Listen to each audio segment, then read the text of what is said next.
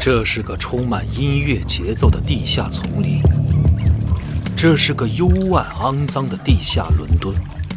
这是一个失落了主宰者的王国，而蜀王推开了通往这地下世界的大门。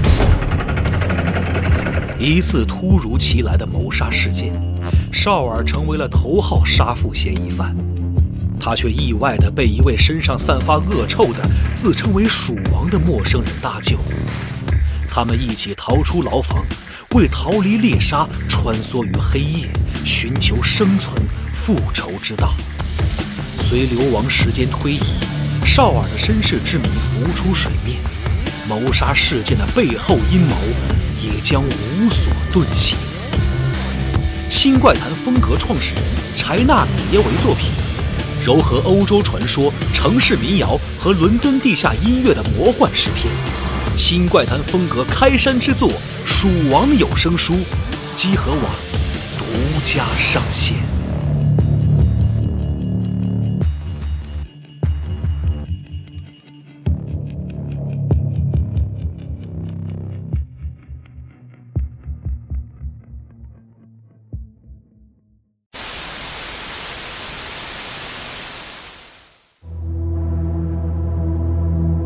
Cause we lost everything.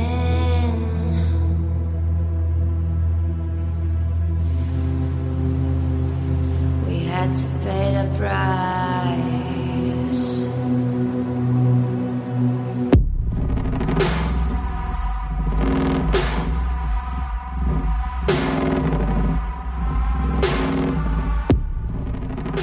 大家好，欢迎收听最新一期的《家六 E A》节目啊，就暂算 E 哦 A，因为这是一期这个评奖的一个这个评奖节哦目，就可以就我们聊一聊《夜城迷梦》这个活动。我们现在截止了之后，我们今天除了这个宣布奖项之外，也会我们几个人聊一聊，就是对这对个投稿的喜爱感受嗯作品的一个感受。我是西蒙，哎，我是老白，大家好，我是龙马。我四十，哎，嗯对，然后这个活动我们一共收到了一百一十篇的有效投稿，然后其嗯中来自大概一百零四位的作者，然后这里面包括一部分这个美术投稿，也包括一部分的这个文文字文章类的。这个投稿，嗯然后视频本来我们也想设立一个奖项，但是确实因为收到了除了社委呃老社师社委老师的那个一个算是光学节奏的完全一是个视频的一个之对外，其实就短太片少对了。是所以我们就是那个考虑把这个奖项删掉，但我们还是依旧会给这个石伟老师这个奖励啊。嗯然后同时我们发现这个冯阳坤老师和这个、呃其他另外一位我忘了名字的朋友。嗯啊，然后做了这个人偶改造和这个手柄改造，外设啊然后我们觉得这个也很有意思，所以我们就把这个并在一块儿，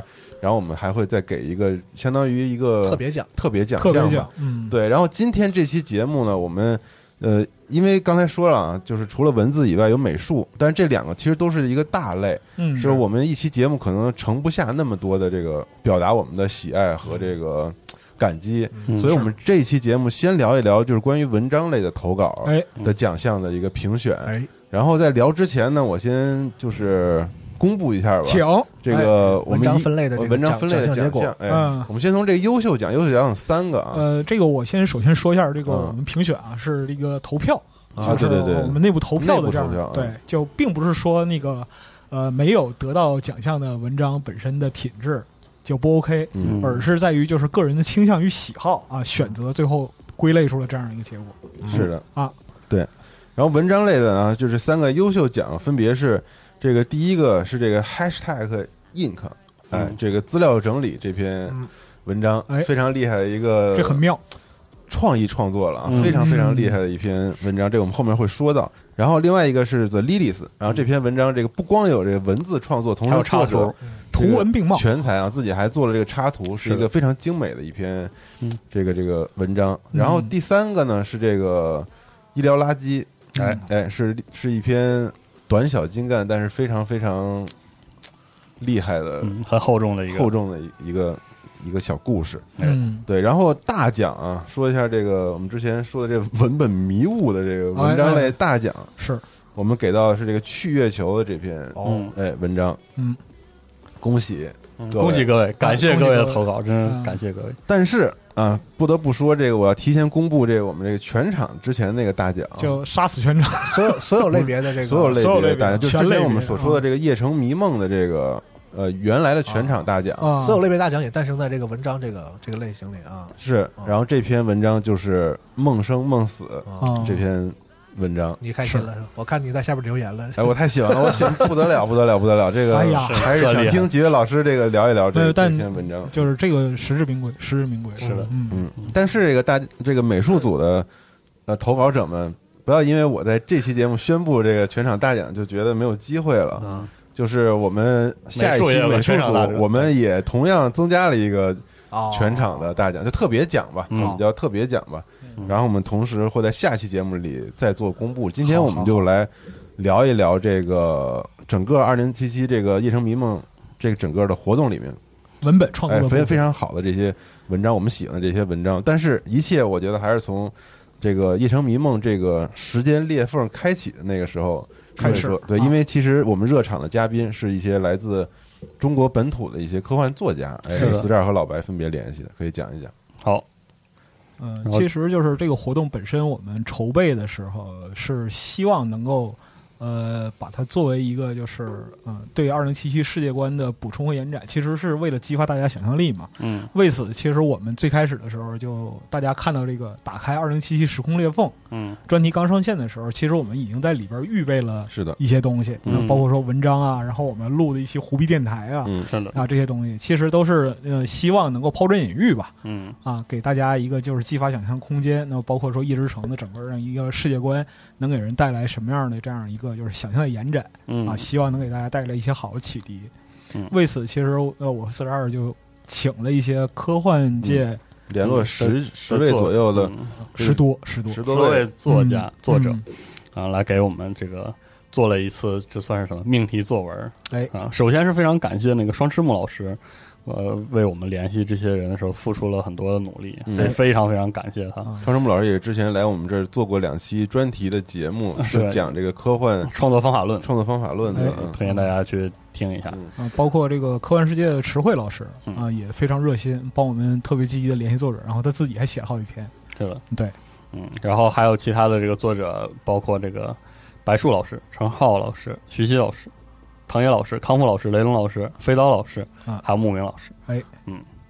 非常感谢这些作者在这个前期的参与，然后是呢，我为我们首先这个热了一下场子，对对对对对热了一下场。对嗯对，因为我们自己实在是没能力写这样的这样的东西。是然后看到这些老师投稿的时候，也是感觉非常惊艳啊！里面各真是涵盖了各种类型、各种风格的投稿。嗯嗯，有些是这种描写的是完全生活化的，呃的一些。怎么说？二零七七那种场景，是哎可能是一些综艺节目啊，或者是什么线下的那个类似的这个剧本杀一样的场景。对有些真的能写出非常这个形而上的文学创作方法论的探讨，是包括这个文学与游戏与游玩的这个关系。对，还有些是一些虚构的作品的 广告啊、新闻啊，嗯嗯，然后那些点子也是给我们很大的这个启发。是还有一些是描述这个二零七七的乡土，这个哎特别是聚焦于这个中国的这种乡土的这些这些故事，是就让人觉得特别的特别的有中国气息的，嗯是的就是接地气的这个味道，就是我们确实，呃，在跟他们沟通，包括我们那个放出这个征文的时候，我们的想法就是我们在选题上尽可能的简单，所以才让这个写的这些东西能有更多的发散性。嗯，然后这些老师给我们的投稿，真的是很多出乎我们意料之外，哎，就觉得非常非常非常开心。是，嗯就是也没有我。其实我们最开始的时候就跟老师们讲这个命题的时候，也没有做太多的限制，嗯就没有说哎那个必须居于游戏的世界观，所以收获的回报其实可以说是超乎意料吧。嗯嗯，至好少呀就是我看了几位老师作品的时候，觉得特别惊艳。嗯，啊趁这个机会读了很多。比如说这个，我举一些例子，比如说唐野老师写了一个可以说模仿我们现在这个知识挖掘机一样的啊这篇文章，就是在讲这个广告哎前世今生。然后它这个这个结构跟我们现在的这个很多知识挖掘机的结构是一样的，是就是先讲这个岩石壁画时期， 哦哦哦然后呢一直讲到这个两千年前后，就是我们这个时候，哎这些这个电视广告。最后呢，聊了一下这个二零七七时期的这个广告有怎么样的形态，嗯，嗯做了一个展望。这个展望是什么样的？大家可以这个亲自去看一一下，啊，嗯这个非常有意思。然后另外一个是这个雷龙雷龙老师写的这个《狐仙鬼宅》，哎我特别喜欢这篇。他是在讲这个算是这个北方的一个老工业城市，老工业城市里有一个最早的智能公寓，嗯然后里面已经住着都是些老人，嗯有点像这个公校这个啊呃设定。然后呢，他就这个这个宅子就闹鬼，嗯，闹这个狐仙儿，赛博狐仙儿哦赛博狐仙儿啊。其东北实智能公寓那对，然后 啊，这个他是以一个很有意思的，就是个人探访，一个好信儿的小年轻儿去找这些老逼聊天儿的这么一个，嗯就有点类似于我们今天看到这种，就是那个神秘探访视频啊那种那嗯那种形式，这样但是它是以第一人称的身份来记述这个事儿。对，然后他这个聊了之后发现呢，他往里深究呢，应该是里面有几位老黑客，就是希望搞点事情， 哦，所以动了弄了弄技术。但是在这个哦过程中，里面还有一些说不清道不明的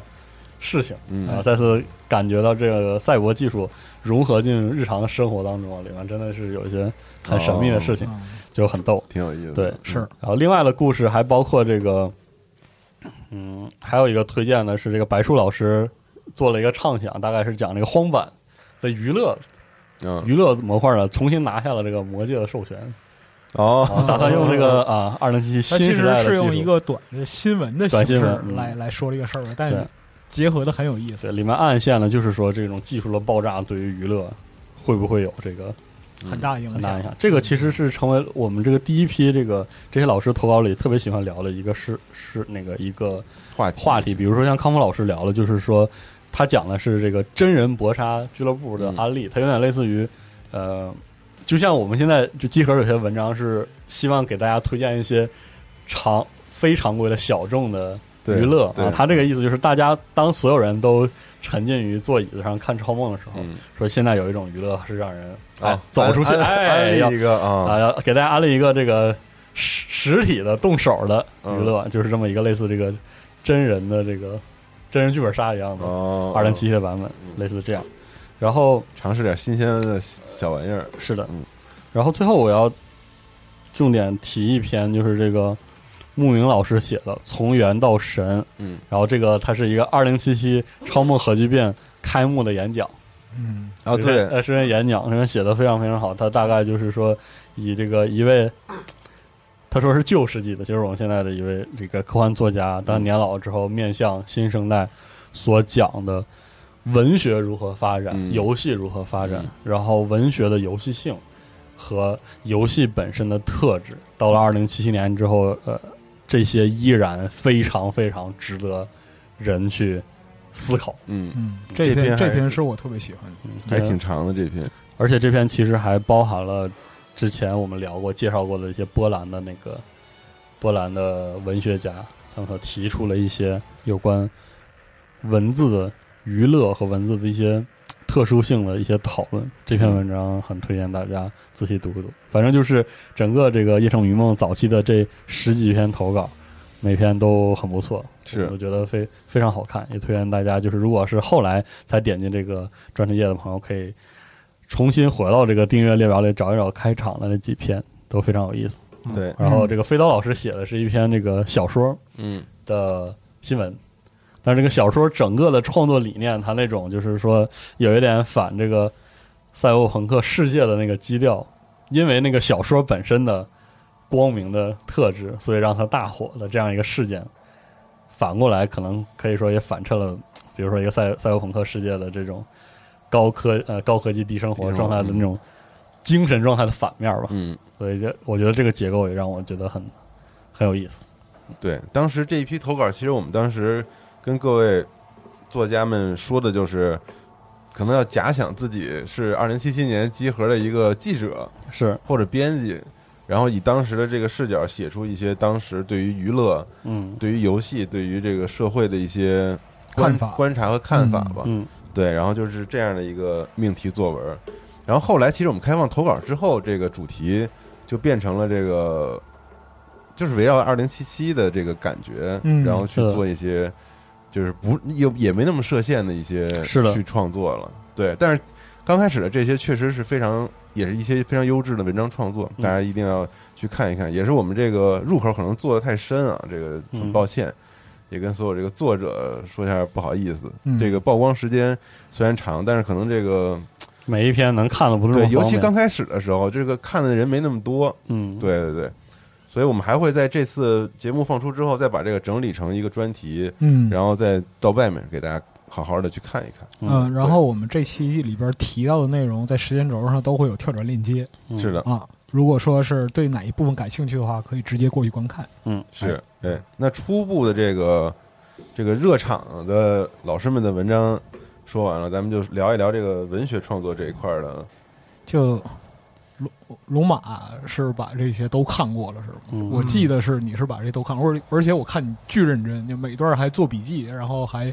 写，就是说我没有没有，怕忘了主要，我因为因为太因为太多了，我好几十呃，光文章就有好七十七特十别篇多，，特别对多，特对对别对多对就是嗯因为其实这个给给给人给这种就是创作的文章评奖，其实这个还心还挺虚的，因为首太虚先了，嗯我自己也不是一个写写这种东西的人，是的，再一个就是这个，比如说科幻类的作品的这个阅读量什么的，就是跟你们几位也是也别别别也不是也也是差着差着很多啊，所以就是评的时候很虚。但是呢，我觉得就是既然就是参与了嘛，反正我我的初衷就是以我的喜好，就是我觉得真的是我能看懂的，我喜喜欢的，就是从从这个角度来评的嘛。反正就是我的一票就是呃比较比较个人，但还好好像是我投那几个，好像最后确实大家也都是比较比较比较喜欢的。是因为我们这个集合了集合那个编辑团队。的一很多人，然后一嗯起其实去做的这个嗯评选，就是是用这个内部投票的方式来做的。哎对，然后我我我我先说一下我的喜好啊，就是啊因为这个就是之前咱们也录过很多的科幻的节目嘛，嗯之前不一直老说一个事儿嘛，就是说科幻是一个题材，哎就它不是一个形式，是就是科幻本身就是一个背景嘛，它可以承载各种类型的故事或者各种类型的写作。那我觉得在赛博朋克作为这个科幻的一种，我觉得也是这个特点，就是赛博朋克里你可以写各种各样的东西，你可以写一个这个欢乐的故事，可以写一个悲伤的故事，嗯你可以写一个就是比如说这个悬疑的，嗯可以写一个什么这个，其实咱们这次投稿里什么样的都有，真的是什么样的都有。嗯你可以写一个温馨的故事，你可以写一个很大的故事，什么讲那种阴谋论的，你可以写一个就是家家长里短的这对一种，对。然后你也可以写一种那种，其实有有像你像评出来这个《去月球》这一篇，嗯，它其实那个整个基调都很不赛博朋克。它有一种那个，就你们讲的那种黄金科幻那种，就是向往那个宇宙、向往太空的那种、 那种很外向型的那样一种一种这种科幻的情怀。所以我觉得，呃，我的这个宗宗旨就是，我觉得我特别喜欢那种能够通过赛博朋克这个题材，因为它这个题材，我们所有的读者和包括玩家，其实对它有一个底色的认识，就总觉得赛博朋克一定有哪些哪些特点。嗯我是特别喜欢能够跳脱出这个我们固有的这种对赛博朋克的刻板印象，然后写出那种你是呃其他类型的故事也好，或者是这个这个色彩特别不一样的也好，嗯这是我一个一个的取向，就是能让我觉得哎，可以写出这种赛博朋克的故事，这样的会我会更喜欢。然后再一个就是我可能会喜欢一点儿这种那种偏小的故事，因为我们知道的那些就是赛博朋克的比较大的这种著名的作品，包括 这次的《赛博朋克2077》这个游戏，然后像《宫壳》啊。什么嗯等等，像之前四十二讲过的那些、那些、那些，就是呃，历史上的那些大，他们有的时候写的故事会，呃，当然不都是啊，有的时候会会很大，比如说讲这个世界怎么怎么样，然后是嗯这个《赛博朋克2077》也是讲一个可以影响世界的科技的一个芯片的故事嘛。嗯但其实归根结底，你想，二零七七其实这个游戏里讲的是一个比较小的事儿。是那个人作为主角，那个人，我们玩家跟他就是是玩他好几十个小时，但其实你会发现，他在这个世界里是如此的微不足道。嗯，哪怕最后成了什么夜之城之王，嗯好像也没有特别能够影响这个世啊界似的。对，嗯所以我发现我可能会个人更倾向于比较好的描写局部的一个嗯一个局部生活片段的这样的故事。嗯那就是我觉得咱们这次得了大奖的这个《梦生梦死》，我觉得嗯，嗯是一个特别好的，对特别好一个特别好的怎么说例子吧？因为其实在，很小的场景空间，很很这个简单的人物关系，对它符合刚才我说的我个人喜好的那个那几点都它都占了。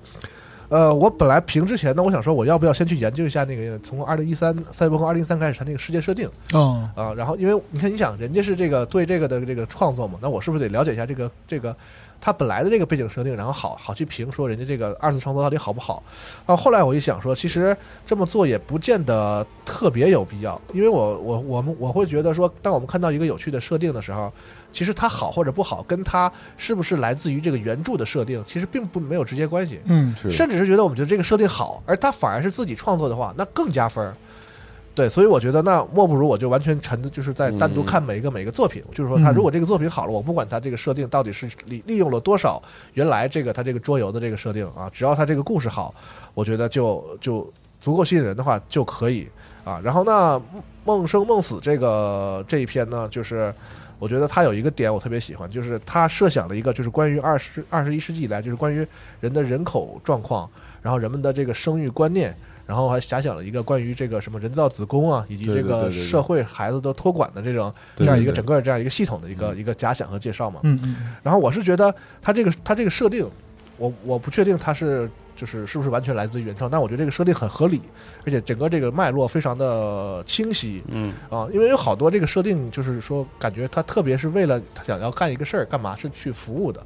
那这个他这个设定呢，我就是觉得首先他特别怎么说，结合现实。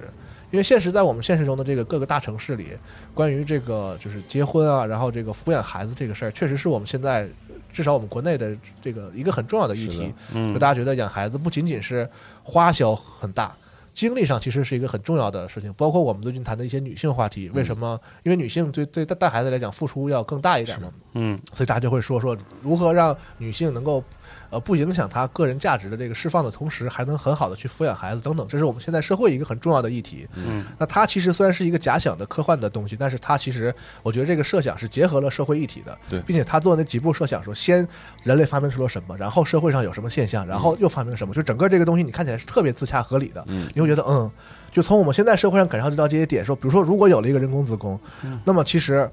什么那个社会集中托管去教育孩子，，对就特别合理。就我就觉得人类是的一定会走向这个方向的，对，如果有这个科技的话，嗯 对嗯，对，所以我就觉得整个它这个背景设定是合理的，而且它在这里边呢，没有去要讲一个特别大的故事，没说错什么这后面有什么大的阴谋，嗯对什么国家怎么怎么样，公司又干嘛干嘛，没有。其实你理解了这个对线很它单其纯实，是讲的就是科技对人的生活进行了如此大幅度的改造之后，然后人类的情感其实还是人的情感，嗯，他在新的这样的社会环境里，然后遇到了怎么样的情感，就是那个情感里很现实，然后那个科学的设想又很很恰当，然后整个这个东西非常好。再加上一点呢，我就是觉得他有一个特别呃好的这个写作上的一点，就是他不去长篇大论的用一种呃上帝视角或者是旁白的方式对去给你讲我的设定。第一人称视角，嗯他所有这些设定，就是他他没有去跟你讲，他就是通过人物的对话，对，让你知道啊、这个是他们他们对话的那个背景对对世界对是什么样的。我觉得这是一个很高超的很高超呃非写常写非常写厉作害手法对，甚至是我觉得是一个职业作家才能有的这样的一个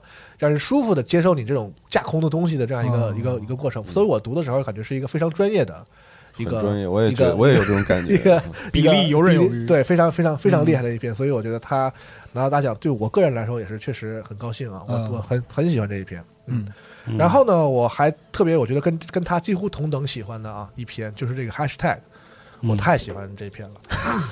之前我跟那个我跟那个西蒙讲过，就是说我当时因为咱们这个文章很多嘛，所以是我在那几天中我要集中看完嘛。对，我为了节省时间，就是我在吃饭的时候我也得看。那老我马吃饭的时候突然叫我，老白这他妈是个啥？我我吃饭的时候我又看不了，所以我就用咱们那个自动阅读的那个功 能，对，播放语音，哦对然后帮你朗读那个，对我吃饭的时候正好就读到这一篇了，然后我一嗯边吃我一边听他那个读，因为那个咱们那个智那个智能语音，他肯定不知道这是个啥，他就只能对按照那个对对那对文本那么读。我说我一边吃我说这这是个啥？这写的是个啥？根本听不懂。嗯 然后我才去我自己去看这篇文章，我才知道啊，它原来是一个特别特型的一个写作嗯的方式，它哎本身不是小说，也不是散文，也不是那种我们就是那种，它是一个资料，它叫名名字叫叫什么资料整理嘛。对对吧？它采用了一个我不是很熟悉的文体啊，反正就是从我贫瘠的阅读经验来看，我的大脑中只能组织出 SCP 这个词儿，就是好像是它有点 SCP 那个味儿。你可以简单的称它为就是文档类写作或者类似这种。对，嗯而且这个不同的是呢，就是这个这篇文章用一种这个就是新怪谈嘛，是吧？新怪谈的风格文字描写的却是一个完全不怪的事儿。我觉得这个是文章，这个文章给我一个最大的体会。嗯哎，就或者说是他处于这个就是现实世界，就是对我们来说这个事儿还是怪的，但是在他文本的背景里，就是那个这也是我们正文的基础，就是这个二零七七这个背景里，在这个赛博朋克的世界观来说，它讲的不是一个怪谈，它讲的是一个社会的的社会的事儿，就是讲呃这个、呃魔音这个事儿，就是刷梗这个事儿，对怎么刷传播的是吗？对刷梗这个事儿，有一个有后来发展出一个产业，一个对公司，一些哦，一些公司哦是吗？专门运运营魔音，就跟咱们现在这个什么运营这个流量啊，而且是流量就是完全可控的控制这个东西。啊，对就我们可以看一下，就是它的题图，就是 hashtag incorporate，然后它前面有个井号，这个井号其实我们很熟悉，在这个微博里边是话题，话题，嗯对，就他那个心理，就是现在比如说我们经常在话题那公个司嘛，就是哎是吧？对我们网络上不是有些梗吗？我们经常说一个词儿或者一句话，然后不懂这个梗的人根本不知道它是什么意思，然后懂的人互相在很嗨，然后他就把这个事儿进行了一个一点儿商业化讽刺和戏谑他的文章嗯里，就是到了赛博朋克二零七七的时候会发展成什么样呢？就是一摞一一一一横串的代码你都不知道啥意思，但是它是个梗，嗯 我操！ 就是就是那个网络上的人都知道它是啥意思，但但是你不知道但是根本它本身已经没有任何意义了。就比如说嗯我们现在的说，比如说像新冠坛这个引号新冠坛是我们这块内内的我们这个读者和我们的一个梗嘛，对吧互动我们梗我们说新冠坛就知道大概有是一个什么梗，嗯但是到那个时代就是它本身是一个没有意义的东西来做梗了，就是一堆代码或者什么号什么。所以那个我在吃饭的时候，他听那个就是它本身已经不完全具备他妈意听不义懂了，是吗？对。就没有了解它对，的这个好像是人在它的设定里是大概到二零五几年什么几几年就发展出来到这个程度，因为那是公司运作的，就是能有意义的梗已经都被用绝了，你知道吗？你说就是魔音枯竭，对，嗯魔我遇遇到一个魔音枯竭的这个困这个困境，然后这些公司为了躲摆脱这个困境，就发展出。其实我告诉大家，梗不一定有意义，哎，我什么东西，只要它是个梗就 这行。太有意思了。对，它是一个呃很有很有很有意思，然后很针砭时弊的一个呃一个想象啊是，嗯我是特别喜欢这一点。而且就像我刚才说的，就是他那种他本身是个怪谈文风，然后写一个在他那个背景下的一个社会主流的现象这个事儿嗯，就是这种对比感让我觉得特别诡异。是，就就是怎么说呢？他写这个内容和他选择的这个文体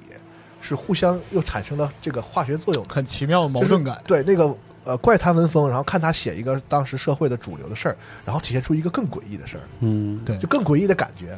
但是就是最诡异的事儿是什么呢？就是他讲这些事儿，在你读懂它之后，发现它不是不可理解的。对，嗯，然后呢，这两个东西相互作用之后呢，就是又烘托出他这个他这个文章真实的主体，哎就是对我们二零二一年现实社会的一个讽刺。是，对啊，所以整个这这几个点就是怪不怪，然后讽刺这个都非常的结合在非常好的结合在一起，对，然嗯后让我看的时候非常的新颖，就是那种眼前一亮，我说我操的那种，就是那种感觉 啊。所以就跟我刚才说的，我选择文章，因为可能我不能从技术上去嗯挑选，但是我从我个人喜好来讲，我真的很喜欢这一篇，嗯很简短，但是非常有力啊，对非常非常非常有有个人有个人表达，嗯啊，这这篇我讲我也我投了，然后嗯我简单补充一下龙马说那些，我也想我也大概是很赞同他表现这些。还有一点我想提一下，就是他写的东西是一个，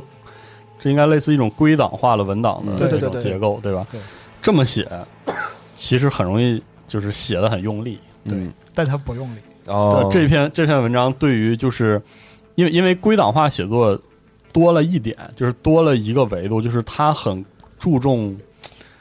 我怎么来描述呢？就是文字的那个结构的结构性那种视觉化的表达，嗯就是 你无论是加上黑条，你还是用空格，是对你还是用乱码，嗯它都有表达的意义。嗯嗯呃，如果用的少了，它会影响你这个这篇文章那种档案的感觉。嗯，影响那个氛围。嗯但你如果用的太多了，又会影响这个文章传达信息的流畅度。嗯节奏问题，对嗯所以这篇非常厉害，就是因为你说我们这个集合，我们后台的这个就是提供的这个这叫什么？呃，是各种功能吧，嗯就是各种文编辑器字啊文字编辑功能编辑器并没有那么强。对对对对对对对对，所以它基本上就是用简单的符号、对简单的这个嗯英文字符的堆叠，就完全实现了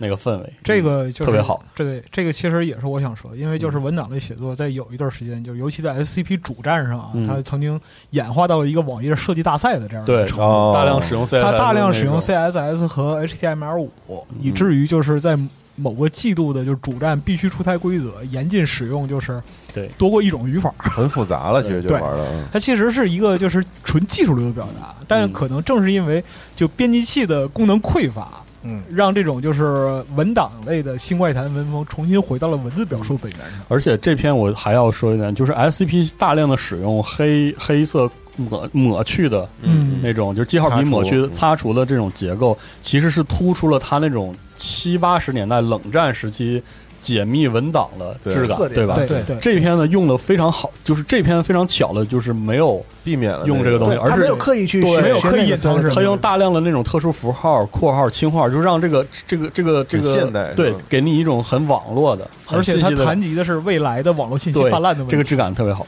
这个质感就非是常那个赛好。博朋克感就对你一说，非感觉这常篇棒超牛逼，质呃量，但是就出这来篇真的就是这很棒，就就很难很难言传，嗯很，难演唱，还是啊推荐啊大大家读一去读一下。读。对嗯，对，就是他，就是我当我看我还当时做的笔记嘛，我就是我写的是讽刺内核让怪谈文本显得更诡异，嗯怪谈问怪谈则让这个讽刺显得更有力，就是嗯他整个选的这个方式和他要表达东西非常好，又创新又自洽嗯的嗯对那种感觉，而且我当时有一个特别深的感觉，就是感觉就是他这是他是一个写梗的事儿嘛，是吧？而他本身就是个玩梗的高手，就是这个这个文章本身就是在玩梗，就是在玩梗，就是他对他玩什么梗，他把梗当做梗去写了一篇这个关于未来的一个一个假想，我觉得这个是。非常棒，啊，非常非常有力的一篇对。我在读这篇文章的时候，我就感觉，哎呦，作者真是老千层饼，就是嗯，太特能特别太能了。特别对是对于我这样一个就是同样对现在社会上这个玩梗成风现象深恶痛绝的人来说，嗯我对这篇就是非常有共鸣，感同身受啊非。 常有共鸣，我很喜欢这篇啊。 嗯对行，然后呢，就是刚才提到的这个我们优优秀奖的这个医疗垃圾啊，是非常由好瑞宇瑞宇我们投稿者瑞宇写的。嗯呃，他也是一样，和这个《梦生梦死》一样，选了一个很集中的视角，然后没有没有也是没有大段的丢设定，然后他想表达的东西东西呢，就是很自然的用故事来展现。那我在读的时候能感觉到，就是我不知道他是不是故意的，就是能感觉到他在词汇使用上不是很严谨，就故意使一些感觉不太合适的单词，嗯，然后呢，排版和这个结构上显得很随意。就当然，我觉得这一点，这个是更多是老白的锅啊，就是。啊哈，我觉得他这个文章呈现出来的时候，我觉得你应该更好的给人家进行一些这个编辑，就是他是是是，本身是排故版是吧？他故意选择了一种就是一句一一一句一段的那种，一行对，比较比较比较这个松的这种结构，但可能是他个人要求的啊，嗯这个我不太清楚。你就是看，看，如果说给我们投稿是古龙的话，我现在已经死了，你知 道吗？也是啊， 对，然后呢，就是，而且它故事本身在结构上呢，就是让你觉得说，它这故事本身是挺平淡的一个一个故事，就是它讲当时那个未来的社会已经就是通过猪嗯来给人培养器官，讲这么一个事儿。哦然后他呢是一个这个就是底社会底层的清洁工，然后那个时候呢，这个真正的真实的肉很稀缺，嗯，然后呢，他有一天呢，就是用这个医疗废品，这个这个文章不叫医疗垃圾嘛，嗯就那个猪，比如说他，比如说给这猪身上种一个什么什么各种器官什么的，嗯然后摘除了之后，这个剩下的这部分猪不就是废品了吗？嗯，嗯然后是就的会被销毁。然后他作为一个底层人，有很多年都没吃过真实的肉了，啊，所以他就想偷一个这个医疗废品来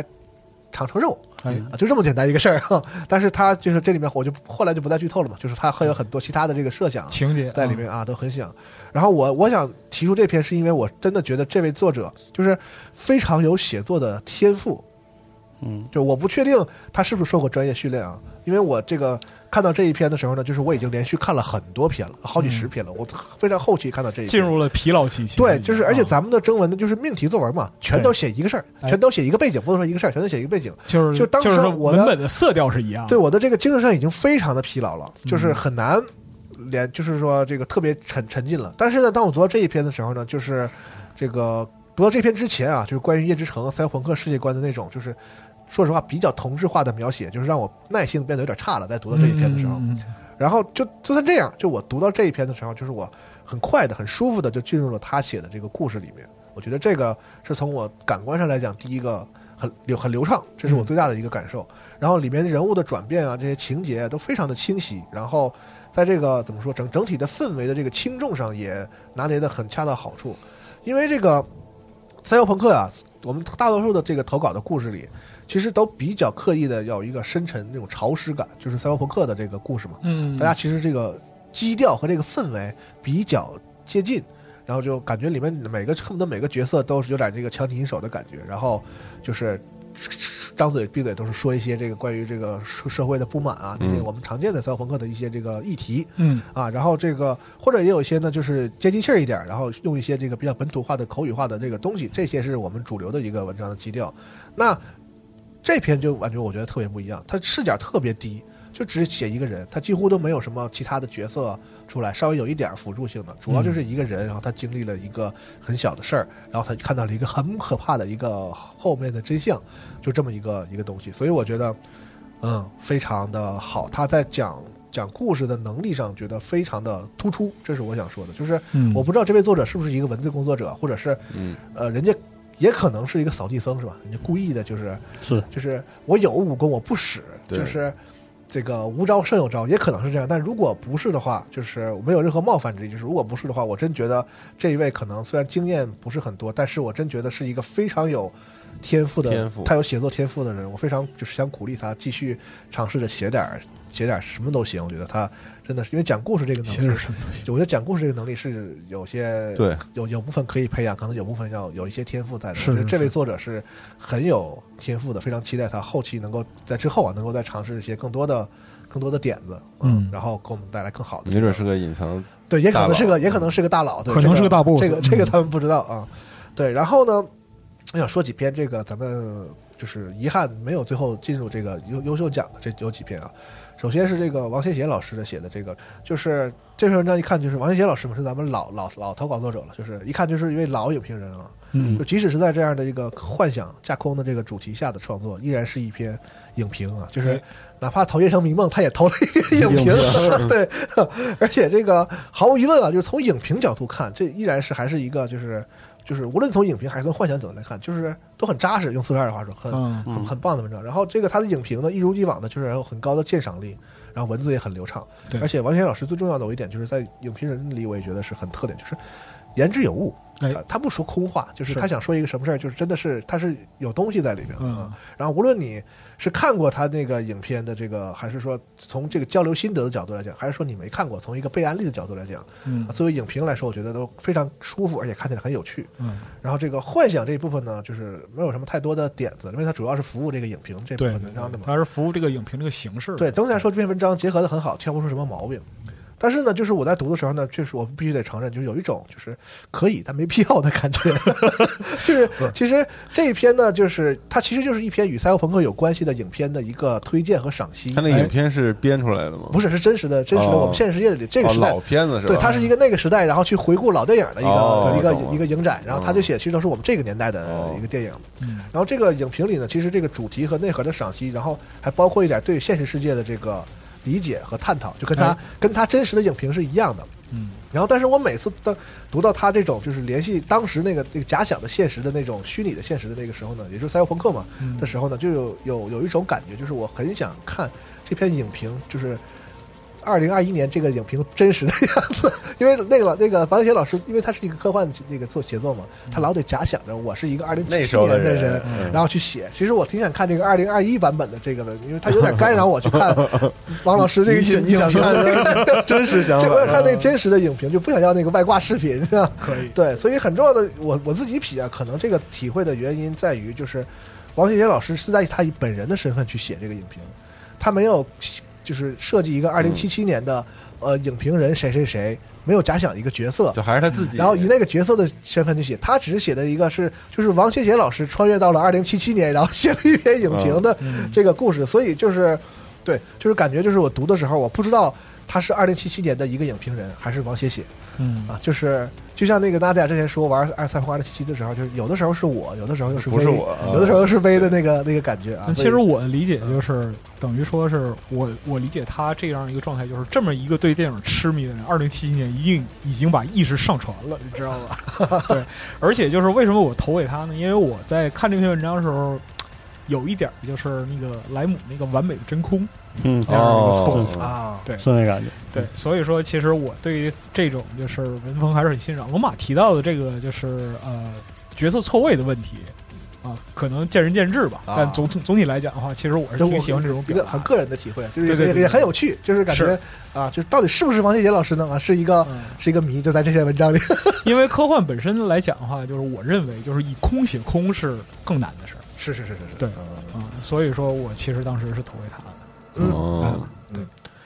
然后呢，还有一篇我有印象深刻的就是这个叫《审讯实录》的这样一篇啊，作哎者，是这篇我印象也挺抱一深，抱鲍勃，名字。 就是说这这是我个人，也是我刚才我提到的我喜好里的一种，就是它是赛博朋克世界观设定下的一个类型故事，啊，能感觉到这个作者受到了很多这个好莱坞黑帮电影嗯，乃至这个香港警匪片儿的这个很深的影响，这些这些哦这些感觉我能在里头。啊，他其实呃，然后我我觉得他本意是想写一个这个邱礼涛风格的故事、啊， 就是类似于拆弹专家的那样一个很港港，就是就很港片儿的那香种香港典风型格港片儿香港警匪那种反复反转的那种故事。哦他写的？啥呀？他写呃，就是审讯嘛，就是审讯一个事儿，然后嗯这最个后需要去，这个需要去读。我觉得这个剧透的话，对这个我不是说特别的好。说的剧透了，对啊。嗯然后，但是我觉得就是可能这位作者就受这个影像这个艺术作品，就是电影什么的影响太深，啊，就是它里面有一些地方呢设计的很好，嗯非常棒。但是呢，作为文字来讲呢，我需要反复去阅读，然后自己去想象那个东。我甚至在他这个文章里能感受到他自己想也在想象一些运镜啊，然后画面什么的，哦甚至有些场景我能想象到类似于特别香港导演的那种打光的方式、正啊反，打这，就是在我脑子里都能想出来那些就是场景。哦但是呢，就作为文章来讲呢，可能就是就它太影像化了，你要反复的去读，然后自己去想象出来那个那个黑帮电影的那种那种氛围，把那个画面想象出来，然后这个这个这个会非常好啊。但是作为文章来讲，可能它给人的这个感觉不就好像隔了一层。就它没有，就因为我们知道这这类的题材的文章有它有文呃小说有它自己的这个写作的一些定式的技巧、啊，比如说像什么那种黑色电影类的故事什么的，对它固定的技巧，所以我觉得，呃，这位这位作者的这个想法和这些想象力都非常好。那如果可能要是再再就是多这个学习一点这种就是这种老的悬疑小说类的写作方法，嗯更文字一点。他写的东西其实是特特电影啊，更文字一点，可能从文章的体验来讲会更好啊。所以很可惜这一次没评上，但我挺喜欢这一篇的。嗯，然后最后呢，有一篇就是也是我最相对早读的，就是那个《Nowhere Man》嗯，啊，讲的是一个。呃，我觉得他是同人就最典型的一个同人作品，嗯就他假想了一个也是一个另外的佣兵的故事，然后和呃《二零七七》游戏里那个 V 很像，然后又不完全一样，然后又讲了一个非常大的那种阴谋论的故事，就是我觉得是非常具有代表性的一个一个投稿，所以我想在这儿提一下，就是它几乎涵盖了我们能想象到的那那种带有刻板印象的那种赛博朋克美学里的所有的这种意象，什么那种就是整体那个城市的基调啊，然后什么夜之城的佣兵啊，什么嗯命不久矣的孤狼啊，嗯，什么那种，就是这这整整个这种，然后那些环境描写也都特别到位。但是就是我觉得他就是可能是因为我们这次都集中在投这些东西上，所以他这种所谓的其实是那种王道赛博朋克故事，嗯反而有点吃亏，反而啊，反而有点反而有点吃亏。就特别典型的这对，样，就是感觉没有那种特别不不同让我让人的记忆或者兴奋的那个点，嗯就是它就是一个特别王道的赛博朋克的一个一个故事。是对这可能也是就吃亏的地方。对，然后呢，嗯就是因为赛博朋克，我觉得给很多作者，包括我自己，我其实我自己脑子里有构想过一个有关于赛博朋克的一个就是悬疑故事，可能看我是不是有机会写出来。就是我脑子里想，我觉得哦赛博朋克特别喜，特别适合编一个悬疑故事嗨，因为我很喜欢一本那个悬疑小说叫这个《别相信任何人》，嗯，哦我觉得那个小说特别。就是他的那个点子特别启发我，可以套在一个赛博朋克的故事里，可以讲一个更惊悚的事儿哎，我跟你讲，就这次这次征稿，就有人露出本来面目，比如说 CT 老师，啊呃对，他也投了一个，啊他也投了一个他也投了一个，对对，对对但是我把那个就是我们不能那个，对 吧？我们又没都是是都没是选，没把它练，没没没没敢把它练进，这是一个。然后呢，就是有人变得面目全非，比如我，我用小号写了一篇，不说是哪 篇了。啊，啊。有对一篇是你写的，啊，哦对，有一篇是我写的，但是但是我不能说，你知道没得吗奖？了太丢脸了，别 说了，没得奖吧？没有没有没有没有哦，没有对绝对没有。就跟老白说的一样，就是我想说的，就是这个赛博朋克这个这个题材啊，特别勾引人、吸引人去想创作一点儿，是不管你水平如何。那作为所有我们这些有对赛博朋克进行小创作的这样的人的一个难一个难处呢，就是关于他的这个文化方面的一个东西，就是我到底是要写一个怎么说很西方的那种语境的这个哎文字，还是还要是说我接地气儿一点儿，哎用一点儿我们这个我们中国的这个一些平常生活中的语言本土元素对，的所以我觉得嗯这个困难呢，在我们这次投稿里的很多作者里呢也体现出来了。是，就是大家确实都在这遇到难题。有的时候呢，因为是赛博朋克，你不知不觉的那个翻译腔就出来了，哎就跟二零七游戏也一样。游戏里也是一个困境，就有的时候它特别接地气儿，比如说脏话什么的，都是我们日常的日常中说的。但有的时候呢，因为它原来的文本是那样，它故事是这样，你又不得不有一些很明显就是从西方英语翻译过来的一些语境里的是的嗯东西。对所以这是我们这个，我觉得我也不知道怎么怎么解决，包括一些网络用语，因为它是一个是赛博朋克题材嘛，其实你用一些网络用语是很很符合这个情境的。但是你网络语用太多呢，好像又显得又跟这个赛博朋克整体这个严肃的这种基调又不吻合嗯啊。总之，这个这个语言的使用上，我觉得也是一个困难。那在这一篇里呢，我觉得他也遇到了这个困难，就是有的时候翻译腔，有的时候网络用语，有的时候又很接地气儿。反正就是我觉得大家都遇到这个困难啊，所以不知道该怎么解决。但是那几篇我们刚才得奖那几篇好的那些，要么是选择了一种很奇特的文文体，对，很巧妙的回避了这个困难，是要不然就是他有很高超的写作的技巧，把这个视角一集中，然后就不会太受这个影响啊，都是这样的一个一种一种一种感觉啊。嗯，然后那你来接着我再补充一些，就是我我我我还很神奇的，就是嗯，虽然我也有些投了没在那个得奖，但是我投的都得奖啊了，还真的都在那个那嗯个。然后我那我不像罗马说的那么那么那个多了，那么就是具体了。但对我不起想说一下这个，不是就是我因为我不不知道怎么说特具体，但我想说就是《梦生梦死》和那个嗯和那个《去月球》这两篇，我印象其实最深的是那个就是文字的控制能力。嗯啊我，极其神奇，我又说不上来。就像就像这个《梦生梦死》， 《梦生梦死》主要是让我觉得特牛逼的是，它里面的对话特顺，说话哦，就是语言那个对白对是吧？对，就是首先这个这个文章里有自说自话啊，就是他他不是对话的部分，其实也在说话，嗯嗯他基本上抓到了那个在心里说话的感觉。嗯然后他跟别人对话的时候，那个自然的对话感也有。嗯，哦我觉得特牛逼啊说不上来这个这个点，但是就是我反正我能感觉到，但是我觉得嗯，特别特别神奇，对语言这种工具的使用能对力，对对，嗯特别厉害。然后《医疗垃圾》是让我明显的想起了两两部作品，一个是小林泰三的《人兽工艺品》， 嗯特好嗯，另外一个是我想起来以前在科幻世界上读过的一个转写版的《麦琪的礼物嗯》，整个哦质质质感都特别像，而包括这就是《医疗垃圾》也是，我觉得就是文字节奏感什么特别好。我印象特别深，因为我特别缺这个，所以我可能对这个感知能力啊，特别的敏感，。对特别敏感，特别喜欢这样的，对，然后而去缺啥补啥，对对对，可能就是因为欠这个啊。嗯然后去月球也是，我觉得去月球就是他写这写一个，就像罗马说，这个其实不是特别那个赛博朋克的故事，传统的这种对嗯，但是但是他确实有一点这跟是赛一什么故事？他就讲二零七年一个晚辈儿嗯，被他的爷爷，你仔细想想啊，其实他爷爷就是我们这时代人，咱们这一代人嘛，嗯然后就像抽了风一样，就要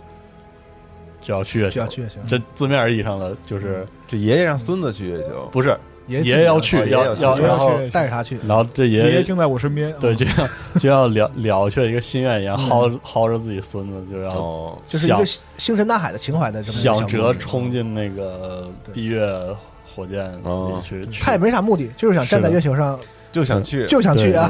呃我我是觉得这么一个就是在在情节上非常淡的，就是 对对对对对，没有起，可以说不起伏，嗯为了是不起伏的故事里，里面有特别多特别好的情感的氛围，包括他爷爷遇到个老老同事，嗯，嗯然后那个见面的时候的对话，还有什么特特，我说不上来，特工业吧，我感觉。特别像我我呃我我我特别有父母的那辈对，儿不是说不上来那呃就个我就选择去月球，这是就插一句啊，就是嗯我选择去月球是因为他选择这个题材至少受到三四个嗯文学作品和游戏作品，比如高考老师的那个作品啊，嗯还有就是同样的《To the Moon 这》这样的一个，甚至包括说那个电影《月球 The》Moon 那种孤寂感，对、嗯啊，就是他肯定会都我在里边读到过，就是读到了他对于这些情感的继承和抒发。然后呢，呃，更关键是他很克制，是他其实写的是很克制的，他没有就是刻意去煽情啊，刻意去渲染，也没有把这样一个就是看起来很诡异的场景描述的非常怪异。嗯嗯，反正真的很细腻，他非常细腻非就在那个时代，腻那个那个我，那个小说里的嗯我来说，月球就是个工地，对，就是一个地方。是对啊，但是对那个爷爷来说，那月是个球梦想月球对我们这个它是一个哦就是想情节去，咱们这个时代人来说，是是是它是个宇，它是宇宙是，它是情象怀象征着我们这个走出地球的那种是是。是对对对对对 对，它基本这上是样扣在赛博朋克这个小说里了，就是那个变化，嗯，就是那个那个人被改变了之后，然后你看到一个老老人有些地方没变嗯对的那种冲突，我觉得嗯，特好。而且就是我投给去月球的原因是什么呢？因为赛博是一个就是极度内卷的时代，是就是人们被嗯赛博束缚在地球上，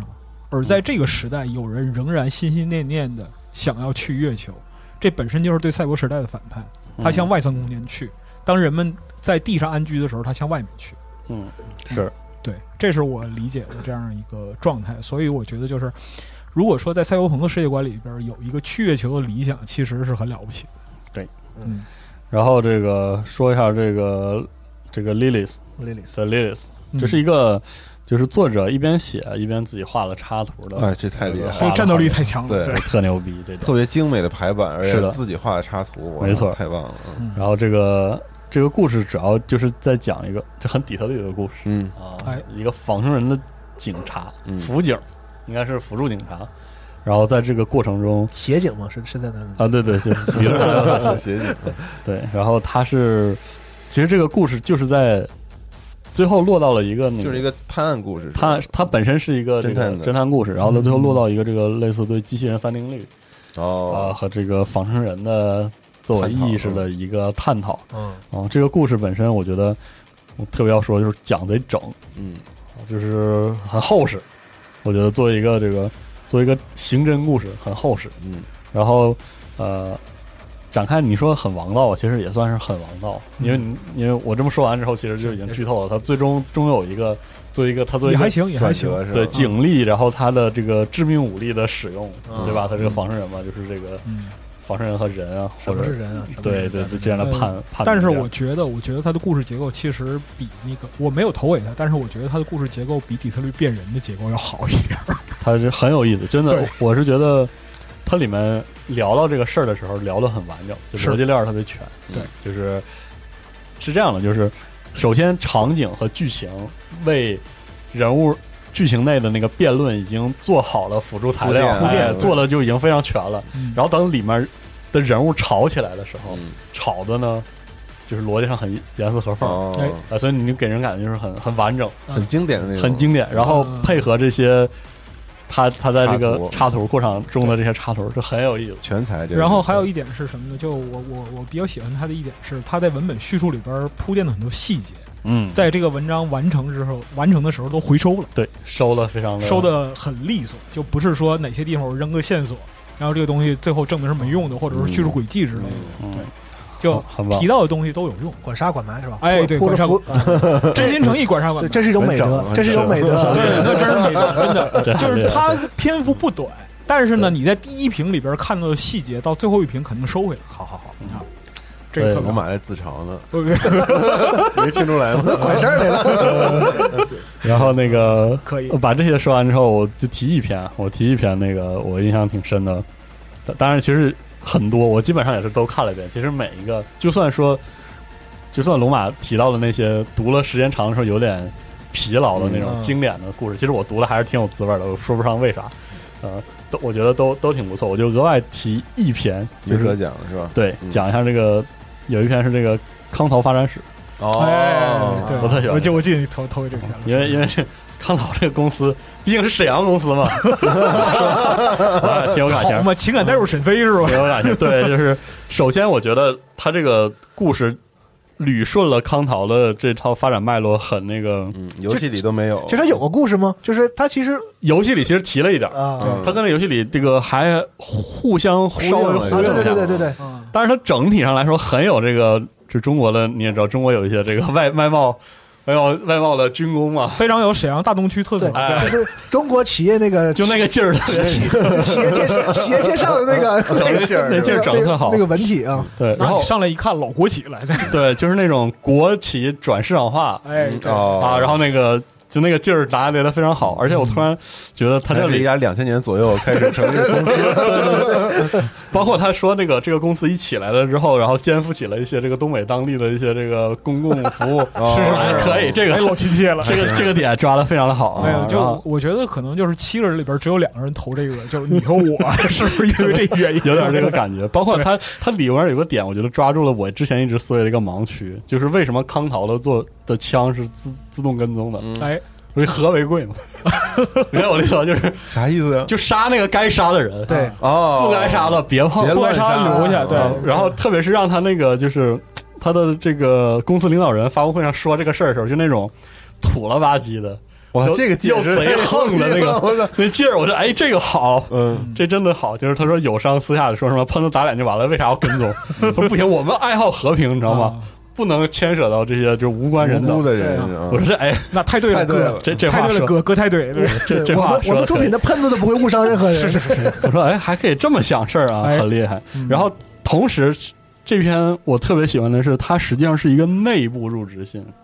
哦它，是个内部视角。然后它在结尾的时候又落到了一个这个入职的流程就，入职之后这个资本露出嘴脸了那个。哎，对它嗯那个内样部子这个特设别好定就导致它这个文章里好多地方是合理的。如果它对是一个放在比如说网公众的网站上公众的话呢，就很怪啊它有部分内容会觉得有点奇怪哦，但人是内部的这个对哦它内部资料，对嗯宣传文档的，哎，特别是这个内部落到最后这个有关员工关怀 这个有个折儿，哎，特别好。哎，那个顺便说一下，就是这篇文章作者克里斯啊，他投了五篇哦，啊啊，那一气儿投了五篇啊，很遗憾没有获奖，我私下请你吃饭去了。。相当可以 对，下次可以考虑集中在力量上，在一篇 上就就得奖了。但我觉得这篇其实比较这篇给我挺好真的，真如的果给我留下了我很多能印象。投这个优秀，我能再投一个的话，我会投这个啊。嗯，嗯，其实从我的角度来讲啊，就有有些东西它不取巧。在我看来，有些文章其实它不取巧，就有很多这时候就是，尤其像罗马刚才讲，就看太多了，看疲劳了，看的尤其看到大块文字就糊在脸上，就没耐心看了。但这里边其实有一些有价值的东西，我比较喜欢有一篇是《二零三六年十日货船事件与新功能主义城市的兴起》。嗯啊，我喜欢这篇的原因是什么呢？它完全把一个架空历史按照这个就是近代史考证的论文来写。哦，哦，啊，里边儿它完整的就是讲了一个历史事件的起因、经过、结果以及后续沿革，包括说对后续城市规划发展的这样一个影响啊，里边儿的各种事件就是呃历史的偶然性啊啊，就就好像就是说的一战是怎么爆发的，对吧？斐因大公被刺我杀，读的时候，它好像有种像这个报道文学还是什么，是是那那种感觉的一个。一个他这十日霍然事件就是一个架空的一个，哎，他这个就是其实他包括就是作者自己在评论区回复嘛，啊因为他投稿的时候已经相相当晚了，嗯相句当我晚了还真没注意啊。就是压着线儿来的。那他讲的是说什么呢？就是这个论文结构其实按照柏林冷战那个那个那个玩法来写，啊，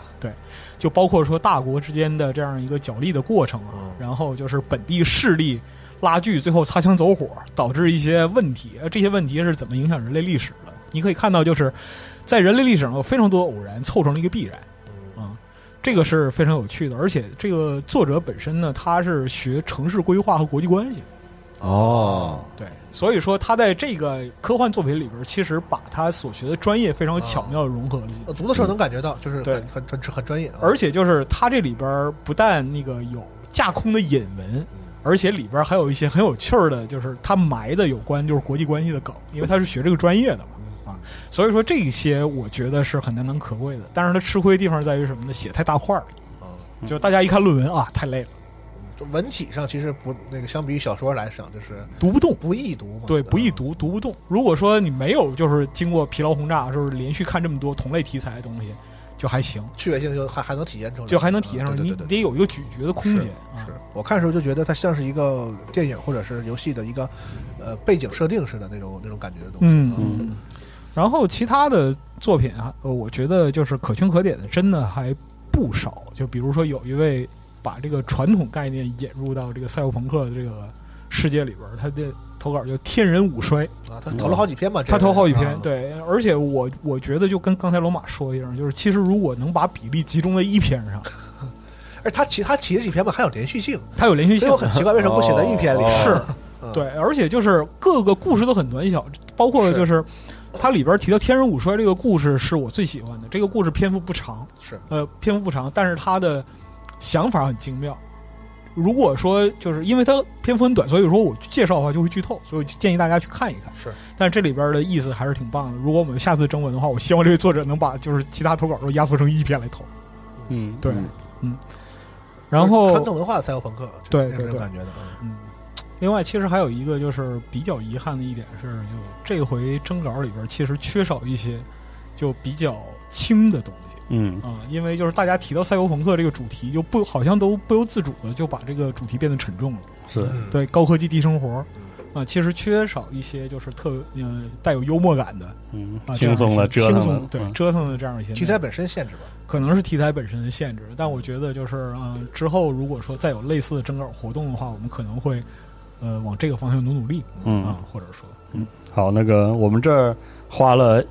一一段时间呢，分享分享这个文章类的，对这个征征稿可能的比，较有印象呃对的，嗯我们的一些体验吧。对，然后我们还会花另外一期的时间去给大家好好再聊一聊这个美术作品，哎是因为美术特别牛逼哎，非常多。嗯嗯这个好作品也是，就跟今天我们遇到的困境差不多啊，就是对很很难选择。这这个玩笑了啊，这个具体的评奖我们还是是是是下次我们找这个，比如冲哥，是然后比如说我看能不能在线上，我再问问梁毅老师之类的。嗯然后因为他们都是参与这次评奖的人，啊，我也希望可能更专业一些的他们，然后来聊这个东西的话，也我觉得也是嗯，就是我们确实就是能聊的深一点。没有这个就是好必几须对好几十幅的这个美术作品，我觉得值得单拿出一期来，呃你们好好因为就是聊一聊啊在这个结尾的时候，我说一下这个就是评选的过程啊，就是最后把这个所有的稿子拢起来了，然后我才发现哦，文章这么牛逼，然后把美术归到一堆儿一看，我直接就找西蒙，我说对不起，我没有能力，嗯我没有评这个能力做评不了这这个个就这次整个活动，我有一个特别大的感受，就是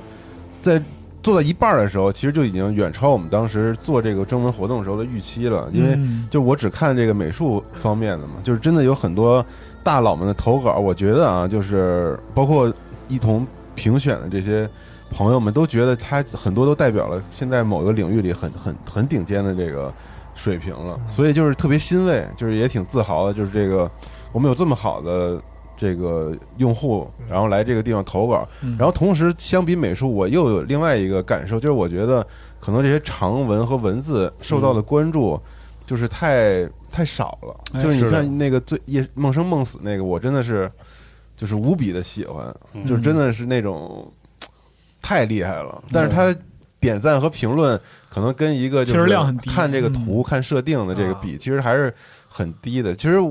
我也是想就是呼吁大家，可以在这期节目之后能够。针对刚才我们提到，或者是其他的这其些文章，实所有参赛作品吧，就好好看，因为我知道现在一个是一个对长文和文字不友好的一很不友个好的时代，时代了，但是我觉得这个我们做这个活动还是希望能够体现这个长文和文字本身的这个价值，然后同时考虑到这一点呢，我们也会在这期节目之后，然后我们内部会商量一下，然后选出一些我们都认为非常好的，无论它得没得奖，嗯，然后我们会把它打包成集，然后做成有声书，然后免费哎呦，CEO 撕合同是环节来了啊释放给大家。啊，是对给对大家对看一看，给大家对听一听。哎然后可以这个事儿也早就跟这个北斗企鹅、大海老师他们聊过了，就是他们也是很感兴趣的。对所以希望如果用听的形式也，也可以让大家